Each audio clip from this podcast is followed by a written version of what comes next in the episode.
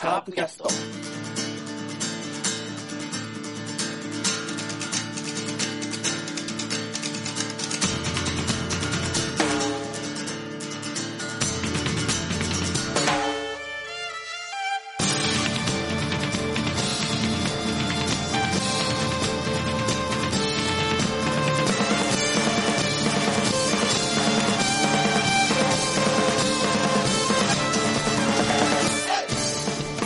はい、カープキャストです。どうも、お久しぶりで、3週ぶりぐらいですかね、えー始まりということになってしまいましたがですね、えー実はですね、わ我々サボってたわけじゃなくて、1回は収録したんですが、それがうまいことこう、なんて言うんだろう、録音できてなかった、録音はしたんだけど消えちゃったっていう変な、もうね、とにかく今の世界情勢のようにね、もう謎なことが多いんですよね、収録してても。 ということで、まあ、本当は先週も収録したんですが、一応3週ぶりということで、えー、カープキャストやっていきたいと思います。では、今日のメンバー紹介します。セブンさん、こはい、どうも、こんにちは。んにちは。すいませんね、先週は。ごめんなさい。いえいえ。ええ収録、録音は僕がしてるんで、えー、すよ、毎 回。えー、うまくいかずに、えー、まあ、多分撮れてると思うんですけど、うまくダウンロードされずに、そうえですねー取り出すことができないということで、皆さんせっかくでいい話をはじめ、いろいろ2時間近くもしていただいたの に、はい、すいませんでした。です。はい、なんでね、まあ、もう、とりあえず今までのことはリセットということで、はい、ね、今日から過去は振り返らないと。過去は振り返らないはといい、うこと時で、へ時へ戻さないと、そういうことです。はい、ペコパの逆を行きましょうね、僕らは ね。時を戻さないですね。うん、はい、よくししてでしょ。今回してるんですよ。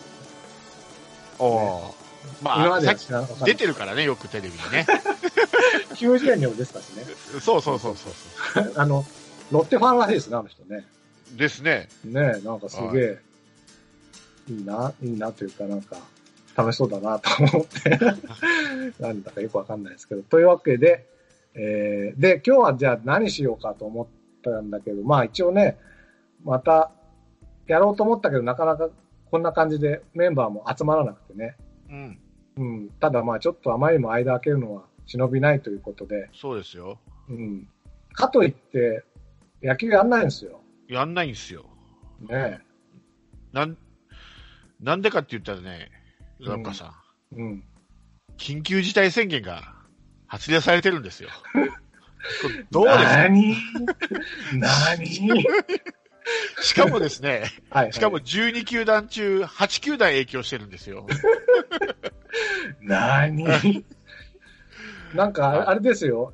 影響してない、我が広島カープが優勝候補だみたいな、そうそうそうそう。あの、記事も出てましたよ。なんかはいみんなが練習できる んで、よくわかんないけど。でも楽天もできるけどね。あ、そっか。まあ、そうだ、先週ね、その辺もね、こう、どうしたら、こう、開幕できるかね、みたいな話もしたのにね、我々で。もうすごいいい知恵を出したのにね。そう、めっちゃいい話ができたのに、うん全部飛ぶっていうね、これはねそう。よすいません。と、心の中では僕も反省坊主にしてますんで、もう丸坊主にしてます。はい。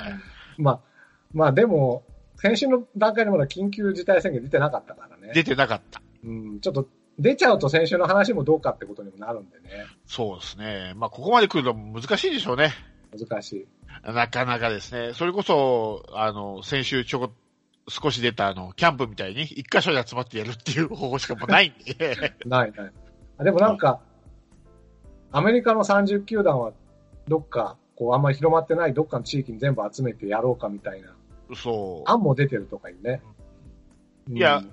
もう無観客でしかないと思うんですよ、今シーズンは。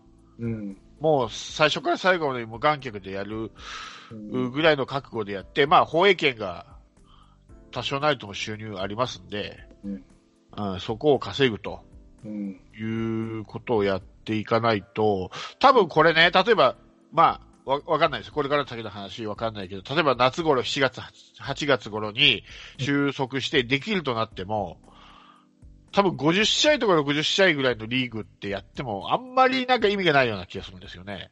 うん。もう俺100試合切ると意味ないんじゃないかと思うんで、うん。うん。できればまあ、そうですね。まあ昔ながらの130試合ぐらいまでは、へしても、うん。そしたそうしたらまあ記録も意味が出てくるじゃないですか。うん。昔130試合ね、しかなかった時の記録も今あるので、それが100試合以下になっちゃうとね、どうしても、それでその年のシーズンの記録って言われてもね、っていうのがあるんで、もう早く決断してほしいですね、僕は。無観客で。やる。はうん。まあ、いろいろね、でも、まあ僕はもう何でもいいから、50試合でもいいから、できる範囲でやってくれたらいいなっていう、思ってますけどね。い。はい。本当だから、かな、今もうだって僕あれですよ。あの、なんか最近ニュースとか見るのも嫌だし、うん。で、さ最近のラジオとか聞いてもさ、全部、うんまあ、いい今も結局話してんだけど、コロナの話になっちゃうでしょそうですね。だからもう嫌なんで、僕は。はい。もう水曜どうでしょうしか見てないです よ。取りだめしてあったやつ、あーこっちから見てるみたいな。はい。もうね、そんな感じで、だから、今日はね、は結い局。まあ、とはいえ、開幕しませんよ。当しない分。ですね。はい。ね。はい。なので、ちょっと、はいその間、我々はどうしたらいいかと。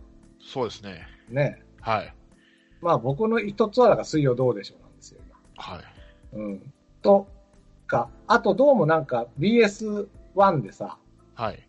今度の、NHK の BS1 で今度の土曜日の8時から、夜8時から、お、知ってます知らないです。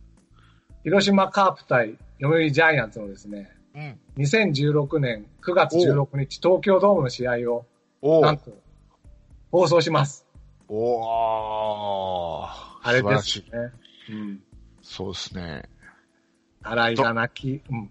そうですね。どっちが勝つのかな あれから言っちゃったよ。言っちゃったよ。あーはい。もう、まあ、ど両方のファンとも涙なしには見られないね。はい。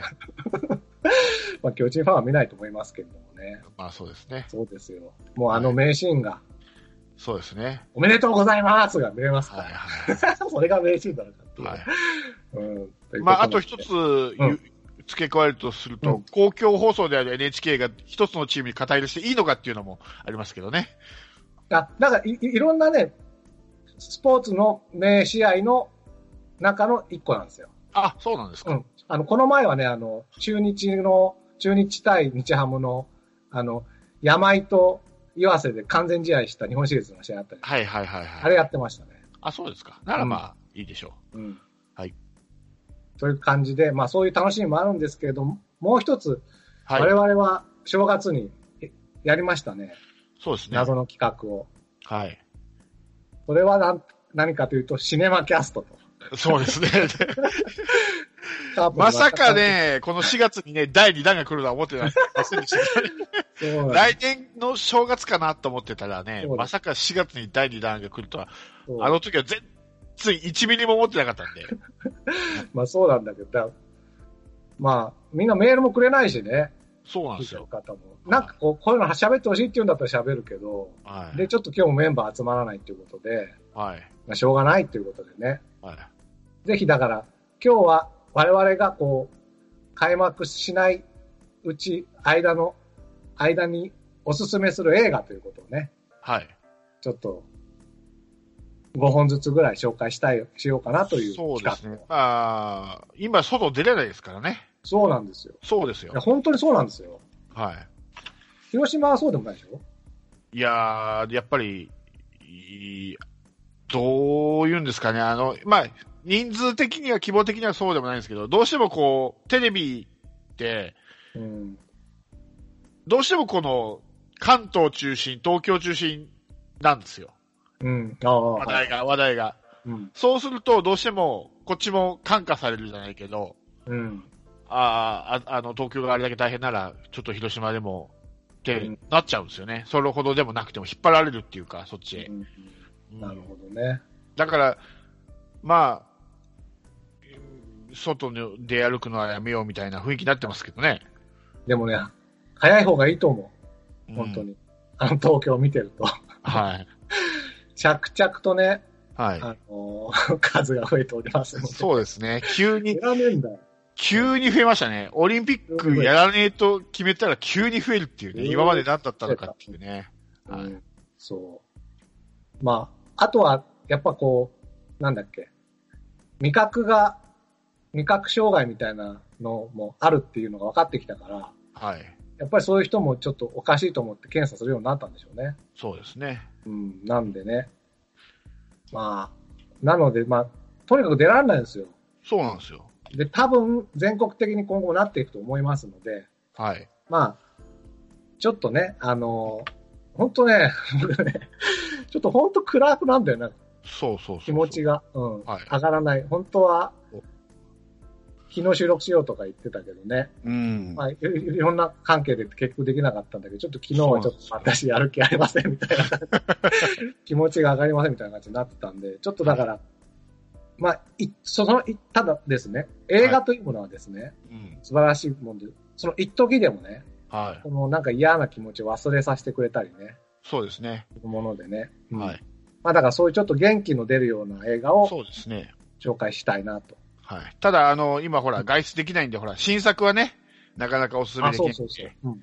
旧作をという、あの、まあ、ツタヤに行ったら置いてあるのかなそれとも、それとか、まあ、こう、ネット配信で見えたりするうん映画とか、ね、まあ、今、ステイホームっていうです。言葉がね、もう下手したらもう今年の流行語になるんじゃないかっていうぐらいみんな言ってますけど、うん。はい。もう、皆さんいいよ家方にいるという、うん、家にいるということで、そ新作も映画もね、なんか公開予定の映画が次々う。ですよ。取りやめになってうん、なったりしてるんで、もう新作語ってもしょうがないので、じゃあ旧作語っちゃおうかとです。いうことですね。そうです。まあだはから今までの僕の人生で見てきた中で、い。はい。もう、まあ、僕、これから紹介するのは、い全部3、4回見てますね。なんかこう、元気のない節、節々に。というような映画です。はい。うん。とはいいうことで。じゃあ、どうしましょうか。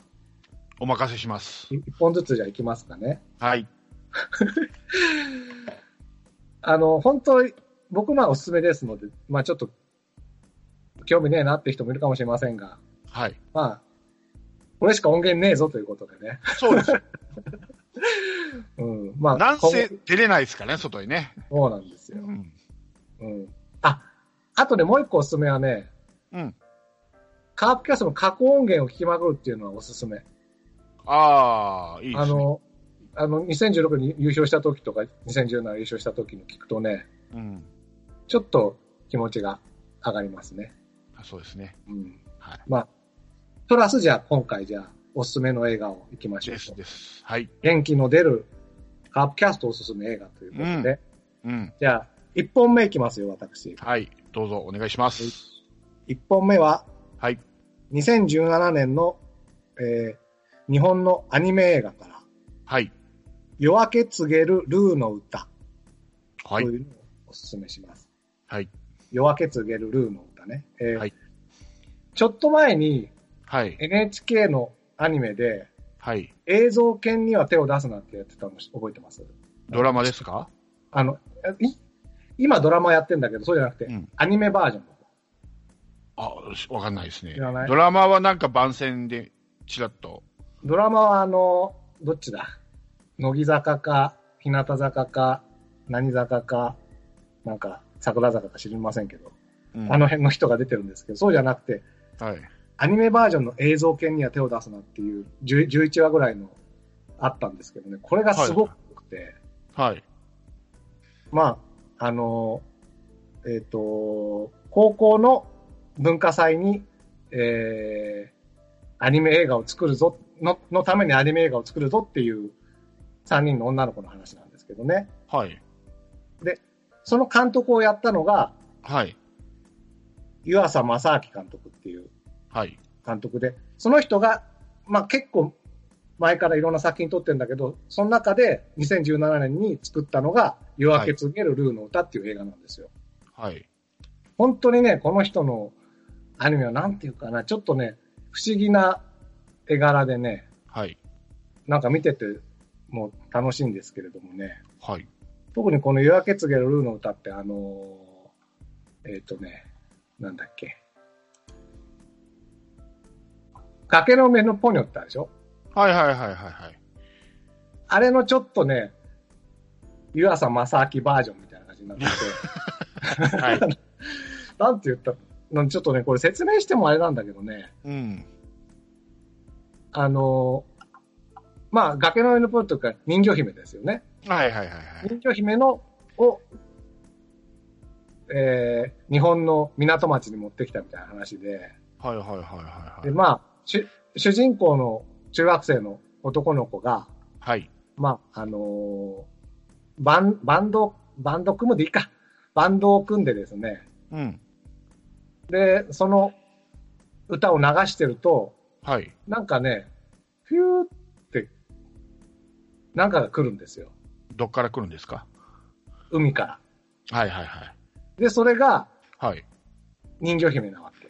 おー。で、その人魚姫と、そはのい中学生との、まあ、うん、恋というか、なんというか、触れ合いの話なんですけどね。ああ、なるほどですね。うん、で、そのテーマ曲がまた良くて、あの、斎藤和義の歌うたいのバラッドなんですよ。はい。ああ、歌うことはのね、すごい、はうん、もうそその主題歌も相まってね、はい。で、しかもその、映像系を見た人は絶対ハマると思うんだけど、はい。はい。はい。はい。ちょっとこの本当に独特な絵柄とはい。テンポと、はい。で、すごくね、楽しい。ああ。うん。あの、サブキャラに至ってもね、えその、ん。うん。人魚姫のお父さんみたいなの出てくるんだけどね、はい。それがいい味出すんですよ。へえ。 なので、なるほどです僕ねうん。これあれなんですね。これウィキペディア見てると海外版もあるんですね。日本だけじゃくてうん。えー英語版とかフランス語版っていう、あの、声優あ、声の人、あ、そうなんだ。うん、例えば日本の映画だったら、例えば、えー、このル、ルーっていうのですか、うん主役は。うんが、例えば谷、谷カノンって書いてあるんですけど、例えば英語版だったら、えあー、ー誰々とか、フランス語版だったら誰々って書いてありますね。本当だ、本当だ。うんあの、海外でもやってるんですね、これ。ルーのパパの声やってるのは、あの、柔柔道の篠原慎一さんだ。ああ、はいはい、はい。これがまた、ルーのパパがいいんですよ。はいはい。めちゃくちゃ。でね、まあ、なんだろうな、青春の青春なんだ、青春なんだけど、そこになんかこう、ちょっと社会問題も入ってきたりしつつ、だから、あれかもしれない、あの、えっ、と、映像系も好きだし、はいはい。あれ、あれなんつうんだっけ、あ れって言って、あの、まずいな、これ、これ言っちゃうとネタバレなんで、あの、天気の子とかの人の最初の作品何でしたっけ君の名はは君の名は、そうそう、君の名はが好きな人も絶対好きだと思あ、はあはあはあ、う。うん、なんかね、本当にね、奇想天外なんだけど、うん。でも、一作目とちゃんとまとまってるし、うん。いや面白い。これは、お あれですか、オリジナル作品なんですかねそれの、なんか原作がなんかあるんですかねないんじゃないのかなオリジルナル作品ですオかへリジナルだと思います。え。はい。それが僕の1個目のおすすめです。はい。はい。ありがとうございます。じゃあ僕行きますね。はい。僕は、えー、まあ、えー、野球のおー番組ということで、野球映画を 一本。もうこれも、もう野球映画といえばこれですね。えー、1989年の公開映画、メジャーリーグです。おこれ、はですね、もう大好きなんですよ、僕。こういう話が大好き。あのーまあ、ちょっと知らない人があーおられたらいけないんで、まあ、ちょっとストーリーを言うとですね、まあ、これウィキ、ウィキに載ってるのを読み上げるんですけども、えっと、メジャーリーグ MLB に所属えー属するクリーブランドインディアンスは、えー34年も優勝から遠ざかっている弱小球団。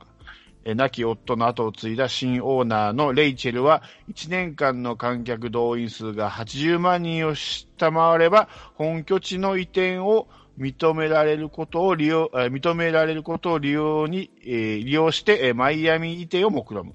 そのために集められた選手は、あー球速が滅法早いがコントロールが恐ろしい、えー恐ろしく悪い無償上がりのピッチャー、リッキー。これが、えーえっと、チャーリーシーンですね。あそうだそう。うん。ね。で、足の速さはチーム一打が打撃がさっぱりのお調子者、ウィーリー。えーストレートは難なくホームランをするのが、えー変化球では空振りばっかりのブードゥーピの信者、セラーノなど、あの、メジャーとは名だばかりの、まあ、個性の強いちうん。人ばっかり集めたチームとう。ん。うんで、それがまあ最後どうなるのかっていう話なんですけど、もうこういう話好きなんですよ、僕。すげえな、もう何かに、一つに秀でて、あとはポンコツだけど、あのわかるー、。それがチームになって勝っていくっていうのは結構好きなんですよね、僕これ。で、設定面白いですよね。あのそ、要は、オーナーは、う。うんこ、のチームをどっかに売り飛ばしたいから、そ最下位になってほしいですよね、その。う。そうですよ。だうから、負けてほしいから、そポンコツばっかり使うんですよ、ね。そうそうそう集めてきて。う。で、それを知った選手が、ふざけんなって言って、奮起するんですよね。そうん、そう、面白いんだよな、これ。そのブードゥー教の大好き僕。う。セラーノですか。うん。あいつ もう、大好き。絶対あの、日本に来たらダメなやつだよね、あれね。そうですね。 そうだよね。はい。あれでしょ、これだから、うん、うん。あの、矢崎がさ、矢崎にはいは眼いはい鏡かけろって言ったのもこれだもんね。そうそうそうそうそうそうそう。チャーリーシーンのね。そう。うん。僕も好きですね、これ。そうそうそうそうう。んだから矢崎も 登場曲割とシングルすりゃいいんですよね。そうだよ。すげえ盛り上がる。だから、あの、矢崎のあるじゃんか、あの曲みたいなあ感、じで。そうだよね。はいビビビビみたいなやつでね。うん、そうそうそう。ワイルドシングを流すと、矢崎の時そうに。っだよ。そうだよ、本当に。てことは抑えだな。ねえ。そう。これうん、まあ、あのー、2にね、石橋貴明が出たりするんですけど、うんこの話って結構、僕好きな、うんまあさっき好きだって言ってるんですけど、この話に似た話なのが、あの、ちょくちょく僕語るんですけど、漫画でいうストッパーブス島なんですよ。あの読みましストた。ッパーブス島も、ちょっと似てるんですよ、このい話や、すげえ似てる。ね。似てる似てる。そのオーナーが、あのーう売りたくて、他のそところに、企業に売りたくて、負けようとしてるのを選手が知って、奮起してっていうみたいな話なんですよね。そううでんす、そうです。いや、本当似てんなと思った。そうそう。多分オマージュでしょうね、多分、これは。で、あの、他実在のチームができたりね、してね。そうそうそうそうそで、やっぱりストッパーじゃないですか。う。うん。主人公がね。うん、そうなんですよ。うん似てる。はい。で、球は速いけど、ノーコンっていうとこも一緒ですからね。 そうですよ。 うん本当にそうだ。そう。いいですね。いいですね。うん。これはね、野球好きの人は絶対見るべきですね。そう思いますねう。ーんやっぱりあの、う一番クライマックスの抑えのシーンでリッキーが出る。もうさっきのね、ワイルドシングじゃないですけど、球場中に流れる、ね、あの、今で言う、安崎コールですよ。みたいな感じじゃないですか、あれがちょうど。うん。本当そう。あのシーンがやっぱ一番鳥肌が立つっていうか。ああ。ね。だいまだに俺、このワイルドシング聞くとテンション上がりますからね、なんか、なんとなく。本当。気持ちが高揚するっていうか。あれ登場曲にする人いないですよね。なかなかね。なかなかですね。まあメジャーの方じゃわかんないですけどね、本場の方では。あ日本じゃいないですね。いないですよね。うん。でもおかしくない気がするんだけど。うん。うーん。いや、ほんと。これはぜひ、ワン、ツー、スリーとね、うん。順番にあれ特に高さん出てんの3だっけ2。 ?2 か。 3はね、今度はね、舞台がマイナーリーグなんですよ。あ、じゃあ僕見てないかな。うん、3はちょっと落ちる。やっぱね、あー1が一番で、2はまあ、その、1の匂いを少し残してるんですけどうん、 3はやっぱちょっと落ちますね。うーん。 3にも出てるんですよ、石橋貴明、確か。出てましたっけね。見た、見たと思うんで、あんま覚えてないな。2は覚えてるんだけそどう。そうそうそう。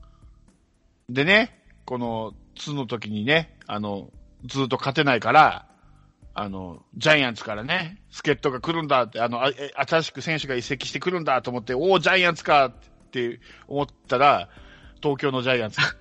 そう そうそうそうそう。そうそうそサンフランシスコのジャイアンツじゃなくて、東京のジャイアンツっていうね。 そうお願いしましたか、キだからね。う。まあでもほら、ゆくゆくは本当にゴジラ松井が行くわけですから。そジャイアンツからね。はいうん、ススーパースターがね。まあその、足がかりになったわけではないか、別にう。うね。ん、そうそう。 まあ、案外、野茂より先に入ってるんで、パイオニアかもしれないね、高木が。本当でもそうだと思うな。うん。だってハリウッド映画だよね。おうだから、ケン渡辺なんかよりずっと先ってことでしょそう、そうですよ。うん。そういう意味でもすごいよ。うんうん。未だにデレク・ジータ・ダホーなんてやってますけどね。あのそう野球版でね。 あの人はすごいと。 本当は。思います。茨城っていうのはあれ、いわき だからね。そう、古いんだ。 全然ビリブラされないよね、あのそうそ人う。グアラキはなのにデレッジがダホっていう。そうそうそう。いやいやいや。いや、もうも、はいこれは僕もおすすめですね。はい。じゃあ、2本目。あ、結構時間食うね。いきますか。はい。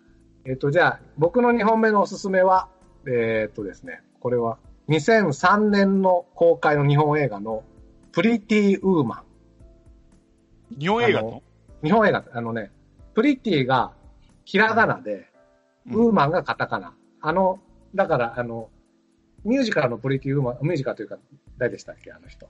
えーっ、と、名前が出てこない。あどのっち、ハッチー、ハハッチーとかの主役の 人。がやっぱプリティウーマンじゃなく、え、ああアメリカのプリティウーマンじゃなく、あ、そう、リリチャードギア。ごめんなさい。リチャードギアのプリティウーマンじゃなくて、うんプリティがひらがなで、ウーマンがカタカナっていう日本映画のプリティウーマン。それ、プリティ長島かなんかが主役かなんか。全然違う。これがね、す全然野球関係、野球じゃない、あの、野球は関係ないですけどね、そもそも。あのね、要はですね、こう田舎のですね、はい。活性化のたためにですね、はい。おばあちゃんたちがですね、はい。劇団を組もうとするって話なんです。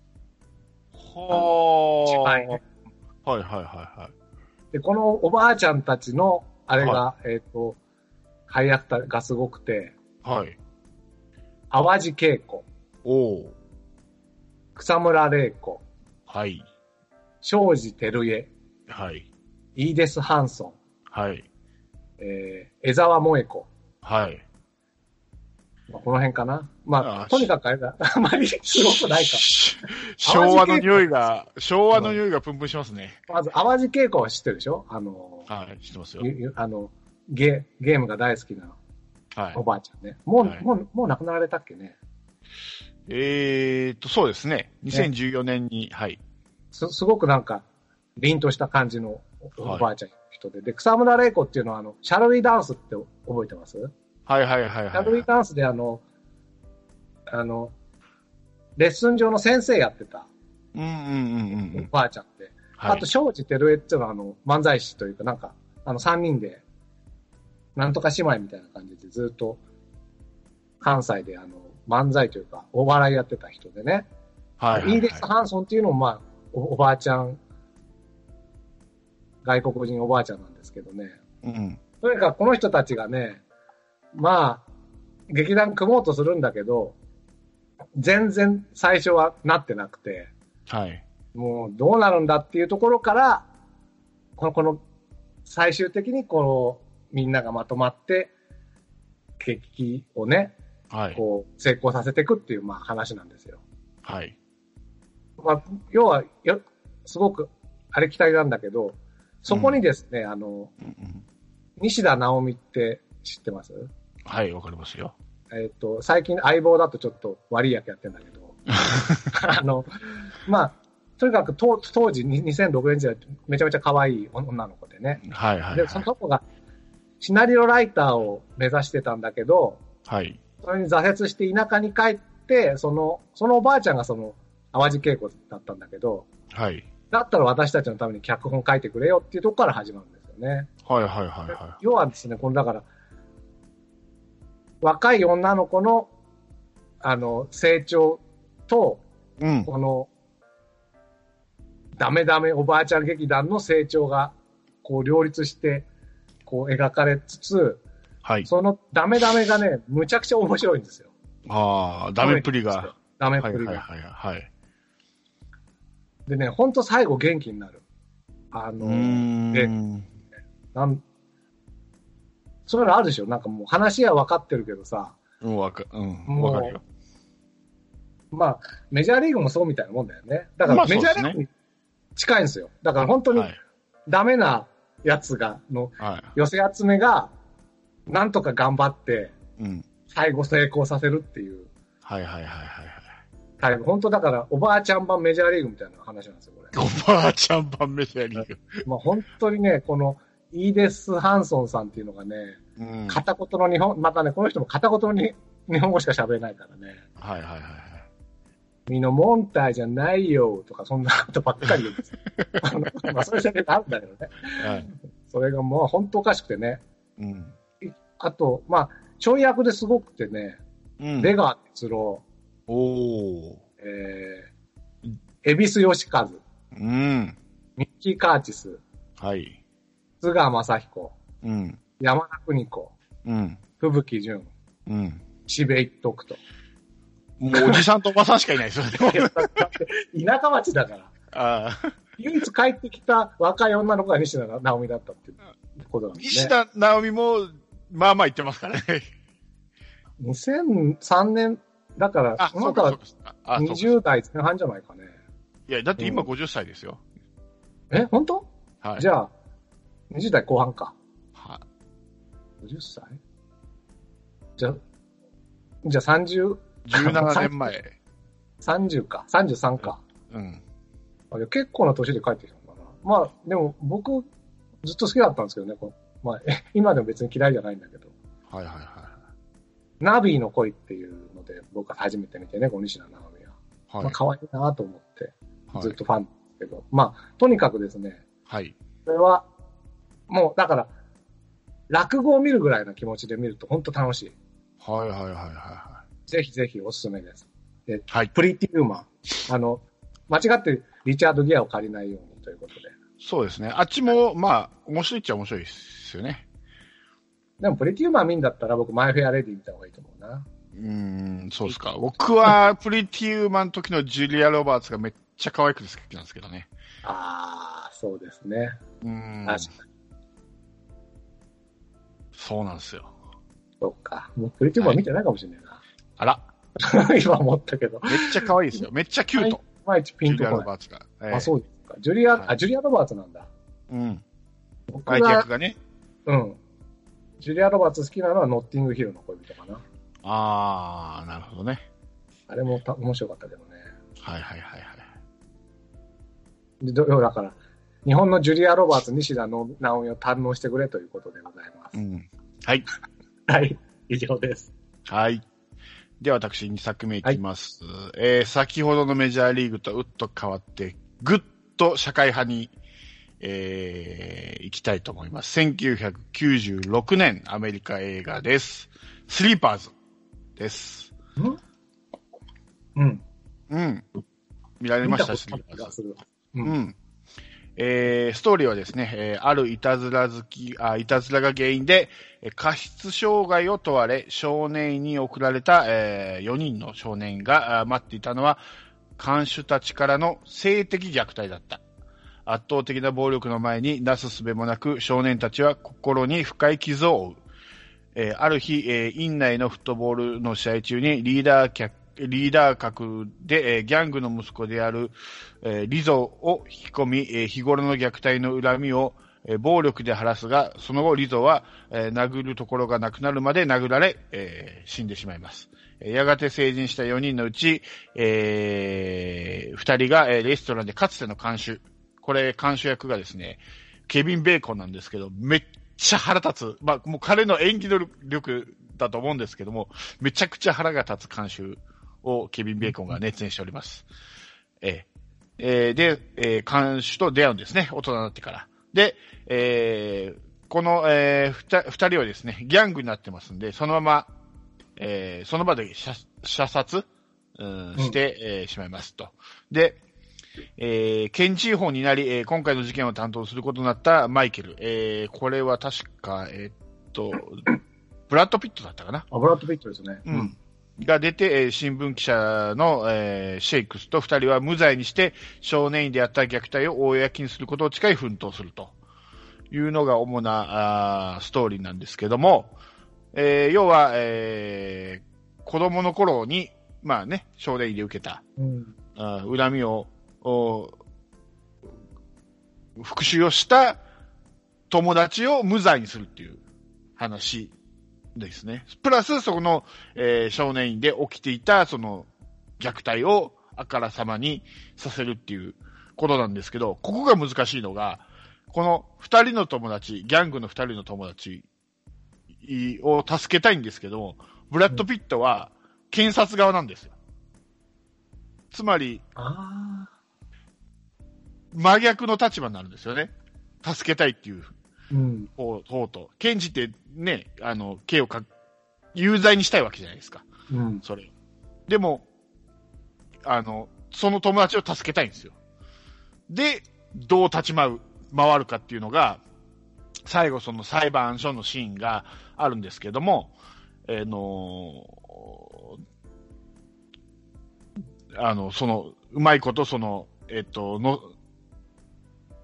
この二人の、えーギャング、友達の方のギャンギャングになってしまった友達の方の弁護士をうまく利用して、この無罪に持っていったりするんですけうど、んその、それをどういうふうに持っていくかっていうのは、まあ、見たら、見てからのお楽しみということで、えー実は、こえーそれに出てくる、えー弁護士、まあ、結構その、なんていうんですか、ダメダメ弁護士なんですけども、えーそれを、えー演じているのがダスティン・ホフマン。うん。で、えーこの4人の少年を、えー昔から、ね、少年時代から、えー知ってる、えー神父役をロバート・デ・ニーロと。うん。うん。なかなか脇もしっかり固めてですね、うんえー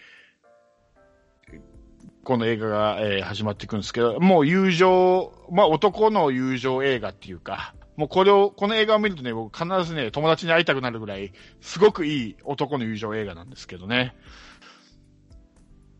えた、ーえーうんただ、ただ、まあ最後に、最後の最後に、ちょっとした、お、オチがあるんですけどね、この映画うは。ん。うん。うん、それを含めて、あの、楽しんでいただければなと思いまして。まあ話全体はね、明るい、さっきのメジャーリーグと違って明るい話ではないです。どっちかといえば、うんまあ、淡々と、まあ、どっちかといえば暗い話なんですけども、いかにその、さっきも言った立場の違う、うー友達が、友達二人が残りの二人をどう助けるかっていう話ですね。うん。うん。これがね、僕はね、結構おすすめですね。うんこれ今、うん、うんこれただね、今、DVD 出てんのかな俺が見てた頃はね、まだ VHS だったんですよね、これ。96年なんで。あるんじゃ、だってさ、ブラッド・ピットとあれだよ、ジェイソン・パトリック、ケビン・ベーコン、ロバート・デ・ニーロダッチ・ホフマンって出てないことはないでしょ。で出てますかね、DVD。思うけどな、わかんない。でもね、確かね、この当時見、見た気がするな、これ。ちょっと、うんうんはっきり記憶に残ってないんだけど。ただこれ、ウィキ見る限りでは、ネットフリックス版って書いてあるんで、吹き替えあ、が。本当ですか多分、うん。もしあるね DVD なければ、ネットフリックスかなんかでも見られますんであるね。これは意外と僕おすすめです。面白そう。はいその、だから、本当は追求する立場にいながら、助けなきゃいけないってことですそよう、ね。そうなんですよ。うんうんそれをどう助けるかっていそれう。面白い。そういうの好きだな、法廷ものみたいそうなんですよ。で、うんさっきも話したこのロバート・デ・ニーロが演じてる神父って、神父ってやっぱ嘘つけないじゃないですか。神に仕えな。てうる。ん。うん。で、助けたいんですよ、この子供たちを。うん。昔から知ってるから。でも、人殺しちゃってるんですよ。うん。そこを、この神父が証言台に立つんですけど、そ、どう、どういう発言をするかっていう、その子供たちを、元子供たち、少年たちをかばう発言をするのか、それとも、もう、あの、神に仕えてるんで、真実を、あの、あ喋っった。どうなるかっていう葛藤もあるんですよ、ここ。なんか思い出してきた。ありました。あ、ロバート・デニーロ、そう、そうだ。そうそうそう、そうだったうん。そうですね。そこがね、またね、いろんな人のいろんな葛藤が出出るんですよね。また、ケビン・ベーコンは悪役が似合うしね。そうなんですよ。うん。はい。ただ、この前半の少年時代の少年院に入っているシーンは結構きついの で、ついあの、あまり目をそらさないように。なるえーうんまあ、グロいのはないんで、ただ精神的に、ううわ、まうんあ、あるじゃないですか、こう、いじめを見てしまった時の心のなんかこう、不快さみたいなのは、しっかり描かれてますんで、そこから大人になって、どうひっくり返していくかっていう話です。なるほど。うんぜ全然関係ないケビン・ベーコンの話してもいいいいですか フットルースの話ですかいや、じゃなくて、あの ね、僕あの、初めてアメリカというか海外旅行行ったのが大学生の時なんですけど、はい。あの、友達3人ぐらいで行ったんですよね。はい。で、そのひ一人が行ったことが非常に 思い出に残ってて、うん。えっ、と、ま、行ったというかか、こういうことしようっていう、結局しなかったんだけど、こういうことしようっていうことがあってね、うん。朝朝食に、朝食にレストラン行きますよね。うん。で、ウェイター呼んでね、うん。ベーコンプリーズって言うんですよ。うん。で、ウェイターがその、ベーコンやって、え焼いて持ってきてくれたら、うん。ノンノンノン、ケビン・ベーコンって言おうぜって言って結局言わなかったっていう 話で。でもね、これね、今思い出してもなんか笑っちゃうんだよね、僕は。それ、日本人しか通じない喋 り。ノンノンノン、ケビン・ベーコン言えばよかったなと思ったけどね、うん結局誰も勇気なく、うんもう目を下にしながら、うん。小心者の集まりって調ことです子ね者の集まりでしたよ。うんあの、飛行機の中ではこんなこと言ってたのに ね。もう着いたらもう、もう、圧倒されて、圧倒されて飲まれて、うん飲まれてた。はいもうちょっと、道歩いて、ちょっとお大きい外人来たらもう、肩すぼめて ね。道譲ったりしながら。ああ、うん完全に、そんな感じです完全にイエローモンキーですね。そうですよ。はい。うん。もう、だからぜひ今度、ね、これが収まってアメリカ行ったら、僕はやるぞとうん。思っております絶。対やらねということです。え。はい。全然すみません、関係ない話。大丈夫です。あれちょっと待って、僕メモしたやつ、あ、あったあった。じゃあ、三つ目いっていいですかね。はい。三つ目の、えー元気が出る映画は、えー、ほうほけきょう、隣の山田くん、えああ、ージブリの高畑勲監督の作品、はいはいはいはい、ありましたねご。存知ですか ?1999 年。知ってます。存在は知ってます。してます。まはあ、いこれは、まあ、原作というか、も元は朝日新聞の4コマ漫画のね、はい。あの、当初は隣の山田くんで、今はののちゃんって言ってずっと続いてる、まああの、面白家族の話。だからまあ4コマ漫画が元だから、はい。もう本当にオムニバス的に話がどんどんどんどん続いてって。だから、サザエさんと一緒ですよね。4コマ漫画からっていう。あ、そうそうそうそう。ね。サザエさんもそうですもんね。新聞の4コマ漫画ですもんね、もともとは。そうそうそう。はい。ただあの、なんていうのあの、アニメのやってるサザエさんみたいに、一話一話一応区切られてるんじゃなくて、うん。あるエピソードがあったら、そその間を、なんかね、面白い映像で繋いで、また次のエピソードに行って、その面白い映像で繋いでっていうね、うん不思議な、これね、確かに、見ていくと4コマ漫画の連続の映画なんだけど、うん。繋げてみるとね、不思議な一本の映画になってるっていう。へで、しかもその、普通のアニメじゃなくて、なんかね、え。はい。手書き風の絵で描くんですよ。はいはいはいはい。だから、本当にその、新聞の漫画をカラーにして、うん。その人たちが動いてる感じみたいな。はそそれってすげえ難しいんだって。あの、きっちりこう、なんだろう、輪郭を描いて、普通うのんアニメみたいにして動かすのは簡単なんだけど、い。うん。そのちょっと手書きのなんかこう、す、すって書いて、なんかこう、すって書いたって言って、なんて言ったらいいのあの、落書きってさ、しっかはり輪郭繋がってなくて、ちょっとこう、なんかああ、わかるっす。わかるっす。先がささくれだったりするじゃないですかうん。あああいう、ああいうキャラクターのまま動かさなきゃいけないっていう。あ、難しいですね、それね。難しいのよ。で、うん。